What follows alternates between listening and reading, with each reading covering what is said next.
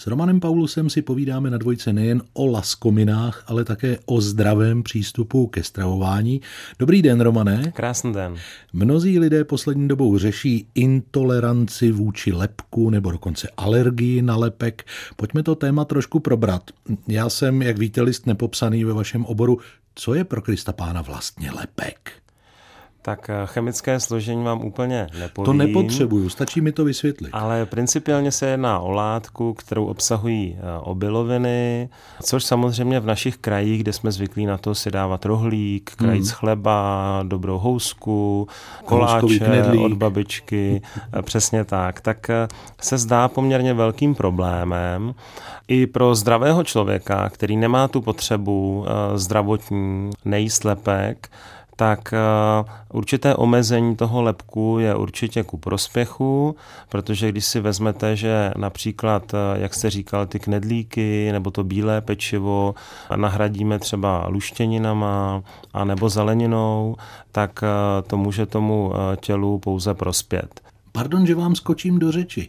Říkáte, když lepek nahradíme, jsou nějaké suroviny přirozeně bezlepkové? Nebo nějaká část kuchyně? Ano, ono jich je právě hodně, což je tady ta dobrá zpráva. Je to například rýže, jsou to brambory, je to veškerá zelenina, jsou to veškeré luštěniny, v podstatě je to například i pohanka, velice populární v dnešní době, ale pozor na takové chytáky, jako třeba bulgur, což je v podstatě pšenice, anebo mm-hmm. kuskus, který může se zdát být potravinou pro zdravou výživu. Je to v podstatě ale těstovina, v podstatě z toho arabského světa nebo ze severní Afriky, takže na to pozor, protože je připraven z mouky.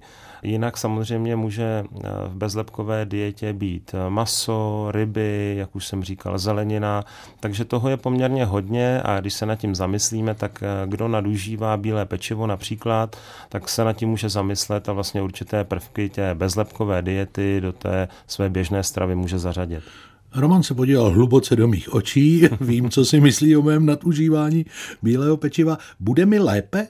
Když uberu lepku ze stravy, pocítím to? Lidi, kteří to omezili nebo úplně vysadili, tak mluví hlavně o tom, že nemají takový ten pocit toho nafouknutí břicha. Mm-hmm. Samozřejmě to bílé pečivo obsahuje taky hodně sacharidů, takže samo o sobě je to něco, na čem bychom určitě měli popřemýšlet. Nicméně, jak víme, ve Francii francouzi bez bagety nebo fitály, bez čerstvého bílého pečiva nebo těstovin nedovedou vůbec ten svůj život představit, takže je to také o životním stylu a o určitém přístupu k tomu stravování jako celku. Dobrá, možná jsem byl v předchozím životě francouz, tím by se to vysvětlilo. Děkuji moc za to bezlepkové povídání, Romane, a příště bych s dovolením navrhl, proberme ten kuskus podrobněji. Já budu moc rád. Naschledanou. Naschledanou.